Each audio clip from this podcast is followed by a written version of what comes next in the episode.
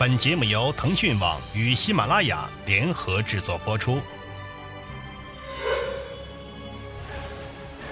短史记为腾讯网原创精品，重点关注晚清、民国、当代史，内容简短而不乏深度。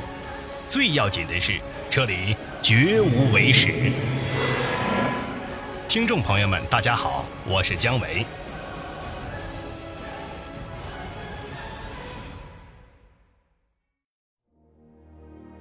听众朋友们，大家好，今天咱们要聊的是学生请愿对日宣战，蒋介石让他们参军，结果无人前往吗？最近有一个段子非常流行，其大意呢称，一九三一年九月底，上海复旦、光华等各大学学生五千人至京请愿，敦促政府出兵抗日。蒋介石接见了请愿学生，提出了两个办法，由学生们自行选择。一是返回学校安心读书，二是去南京校陵卫新兵训练处报到，正式入伍当兵，参加抗日。蒋介石训话完毕，众人皆领受而回，无一人去新兵训练处从军。这个蒋介石让学生们参军，无一人前往的段子，到底是不是真的呢？据蒋当施略稿本。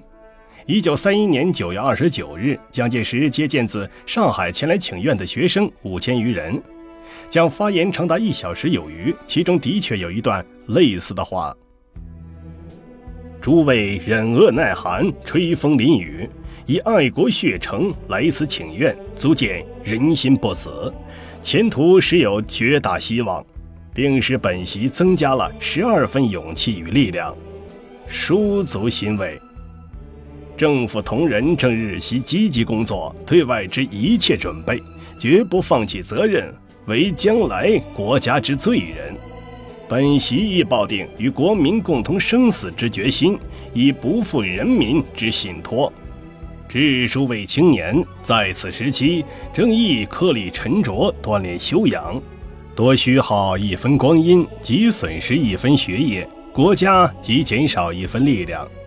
政府同仁为诸位不断的请愿，不无分去若干时间与精神，以致影响于一切政治与外交之筹划，而敌人反得有扰我之余地，且恐转移反革命派以利用之机会。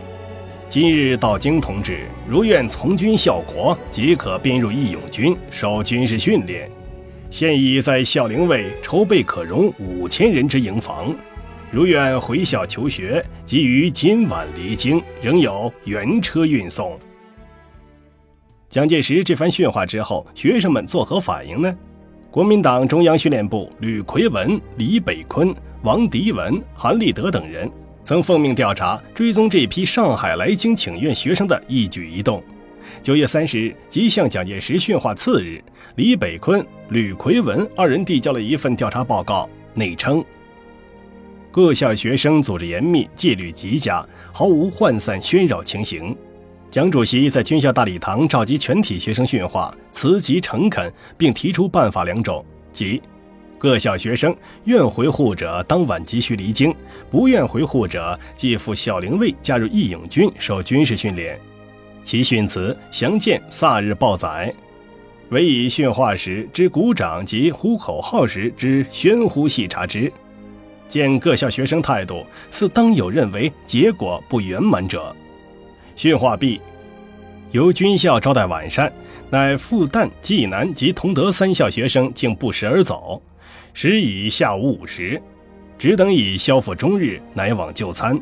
餐毕，复往军校调查，则各校学生正纷纷赴国府车站准备回沪。只等再战，见各生均有不满之意。为复旦、暨南、同德三校尚未离京。据调查结果，该校学生关于返沪问题，需似当晚会议方可决定。详情如何，似今日调查后再行续报。要说的是，该报告是无一字提及到有学生前往孝陵卫参军。十月一日，王迪文、韩立德二人也提供了一份追踪报告，内称：只等在该校确实调查。即当晚九月二十九日回沪者有交通大学、同济大学、同德医学等学校。预定次晨九月三十日返沪者有复旦大学、暨南大学、中法工学院等学校。只等见当时秩序尚佳，且预定当晚回沪者业已动身，当无其他变故，乃复至中央军校等处调查，结果并无学生驻留该校，乃即返部。今晨十月一日复至中央大学调查，确悉预计昨晨返沪各校业已全体离京。可说的是，该报告呢也是无一字提及有学生前往校陵卫参军。需要注意的是，蒋介石建议青年如愿从军效国，即可编入义勇军，受军事训练。其中的义勇军并不是正规部队，而只是一种专门为学生所设立的准军事化组织。一九三一年九月二十四日，国民政府教育部颁发了一份《学生义勇军教育纲领》，该纲领由国民党中央党部制定。纲领要求全国高中以上各学校一律组织青年义勇军。初中以下各学校一律组织童子义勇军，进行军事训练。不能参加义勇军的女生，则可学习战时看护、救伤等知识。义勇军的训练为六个月，每日两小时。军事训练之外，知识学习乃是首要之务。纲领明确规定，学生应该努力学业，不得罢课。也就是说，蒋介石给请愿学生的建议，并不是要么参军，要么读书。根据政策，去校陵卫参加义勇军也还是要以读书为先。回上海学校读书也仍可以参加本校的学生义勇军组织。所以呢，研究这个对话讲让学生选择，算不得是在刁难学生。学生呢没有去校陵卫，也尚不足以说明其空喊爱国口号，并无爱国之心。遗憾的是，学生们对加入学生义勇军虽有热情，却很难维持。比如复旦大学高峰时有学生义勇军九百三十人，青年义勇军一百八十人，女子学生军六十六人，女子救护队三十六人。但到一九三二年初，则多已星散。相比在军营里默默流汗，学生们显然更愿意前往国民政府门前大声疾呼。一九三一年底，中央陆军军官学校教授部主任王伯龄出任上海学生义勇军训练处主任。但王氏到上海后，并不足以挽救学生义勇军的暴行暴衰。据学生运动的当事人披露，上海便起，各校武装健儿随处可见。中央注意于此，特派老军事家中委王伯龄氏来沪负责训练，期以有用青年，将来亦可驰驱于疆场。殊不料，学生们有头无尾，老英雄竟无用武之地。自王氏就职以后，各校肯专心受训者究有几何？学生即故不上军操者，实居多数。有其名而无其实，诚出乎王氏出料之外。沪战开始，作为各校共有万数以上的义勇军，除了复旦数十名和中共十余名的大无畏的抗日健儿正式参加外，平日通电野、领枪野、上操野的所谓多数的少爷小姐兵哪里去了呢？上前线了吗？一到内地的乡镇杀敌人了吗？带斗着方程的手段。写这篇文章的记者在一二八淞沪抗战时，乃是一位曾上前线支援的学生义勇军，故其言辞之间对同仁有着很深的责备。这种责备或许有些过于激愤，但却有助于后人管窥当年学生请愿运动的成色。那么总体来说，一九三一年的学生请愿运动大致呢可分为两个不同的阶段。九月份是第一阶段，推动者呢主要是国民党改组派。当时各大学出席上海市联会的代表都是改组派的成员。改组派控制了全国学联，以之作为宣传反蒋的一个重要阵地。十月份请愿运动陷入低潮，十一月上旬起风潮再兴，视为第二阶段。不少地下党人，尤其是北平高校，成为了请愿运动的幕后组织者。蒋介石作为国民政府主席，自九月下旬至十一月底，接见请愿学生约二十次左右，这也是国民政府应对请愿的主要手段。但这种频繁接见，丝毫未能缓解请愿运动的持续高涨。相反的，请愿者和接见者的调子均是越唱越高。如十一月二十三日，将接见杭州来京请愿学生一千七百余人，为表白心迹，竟以诸葛孔明及岳飞自况。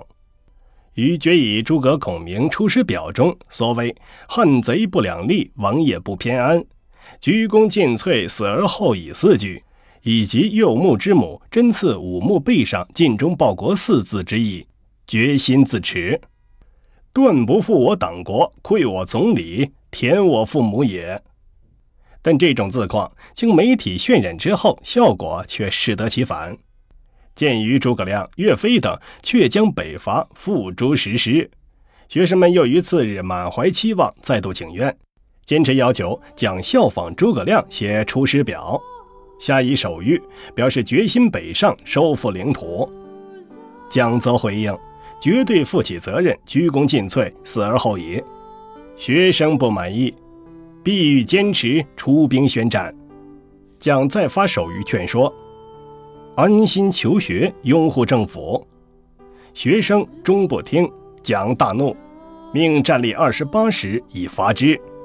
当天下午，将在日记中叹道：“数日以来，各地来京请愿学生，经于亲与接见训话者约两万余人，于对青年学生亦用尽精力矣。”日记写毕，又命释放罚站学生。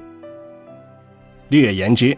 一九三一年学生请愿运动中，国民政府可谓是应对乏术，唯在避免流血冲突一节上尚有值得肯定之处。特种外交委员会强调，唯对学生又应另外看待，应看作教训子弟一般，只能用口，不能用手。蒋介石也曾多届告诫不许开枪，如一九三一年九月二十八日，外交部长王正廷在办公室被学生用花盆砸破了脑袋。十二月十五日，又有蔡元培等被学生用木棍殴打头部住院，肇事学生均被释放，未受追究。再如，十二月十七日，中央日报馆被学生捣毁焚烧。次日，军警以武力勒令数千名学生返校，以北平路远，每学生给伙食洋一元。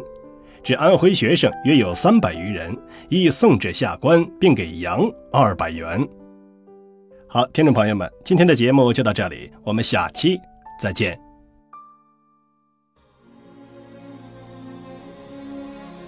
以上就是本期的全部内容。如果您想拨开近当代史厚厚的迷雾，敬请收听《短史记》。